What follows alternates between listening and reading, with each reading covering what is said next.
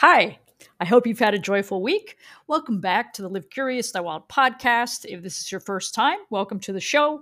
I'm your host, Jane Malone. I'd really appreciate it if you took a second now to follow the show. Join our curious community here for our Monday morning mindfulness episodes, where I discuss a topic related to mindfulness and intentional living in order to help you stop cruising on autopilot and start taking the wheel. You deserve to fiercely and joyfully live your dreams with courage, self confidence, and an abundance mindset. Now grab a cup of coffee, tea, matcha, or lemon water, and let's go. This is the second episode in a five part series on dating. Have you heard about chemistry or the spark between two people? Many romantic movies begin with a spark, and romance and love seem to develop fairly quickly and often predictably. But listen through to the end of today's episode, and you may be convinced that the most interesting and desirable kind of romance or love is slow burn love. It seems more and more people are chasing instant gratification.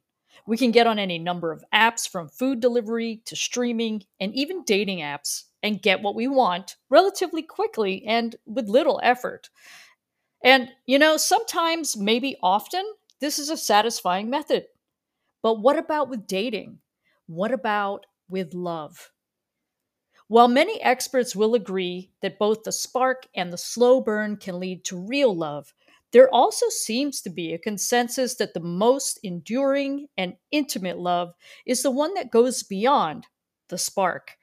It grows from a dedicated and deep affection. It's a love that slowly stokes the sparks between two people, feeding into flames over time. So, what is slow burn love? Unlike the stereotypical love we often see in movies, the chemical love that starts with an immediate attraction and so often ends as quickly, the slow burn love is more of the long, epic novel variety. In other words, the characters meet in chapter one, romance weaves in and out of the novel for a good 100 to 300 pages.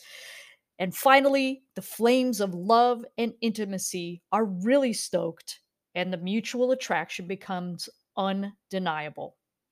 A slow burn might mean there's absolutely no chemistry at all between two people in the beginning, or like magnets at the same poles, they may even repel one another. Some dating experts suggest that fewer people are dating just for fun, even if it appears that they are. Instead, what many are doing nowadays is testing the waters. Over the past few years, many people have had a lot of alone time to think. In fact, many people had too much alone time in the sense that they felt isolated and longed for deep, intimate, and vulnerable conversations. They longed for getting to know someone in a way that creates trust and leads to lasting love. How can you nurture slow burn love? I'll let you in on a secret. You have to be willing to be fearlessly and confidently vulnerable. You have to open your heart, tell your stories, and feel the feels. When you allow yourself to feel your own emotions, it opens you up to feel for another person. And when the other person does the same, when they open their heart to you, well, that's the real secret. It's only then that you can truly meet heart to heart. So, are you ready for slow burn love? Leave me a voice message and let me know. And thank you to Kima for your heartfelt messages. I hope to hear from you again and from all of you listening. I hope you're feeling more confident and courageous to live your dream life. If you've enjoyed or been inspired by the podcast, please share it with your friends and networks and take a moment now to subscribe and give the show a five star rating. Learning to be more mindful is so critical to our health and our happiness, and your five star ratings make sure that more people are aware of the show.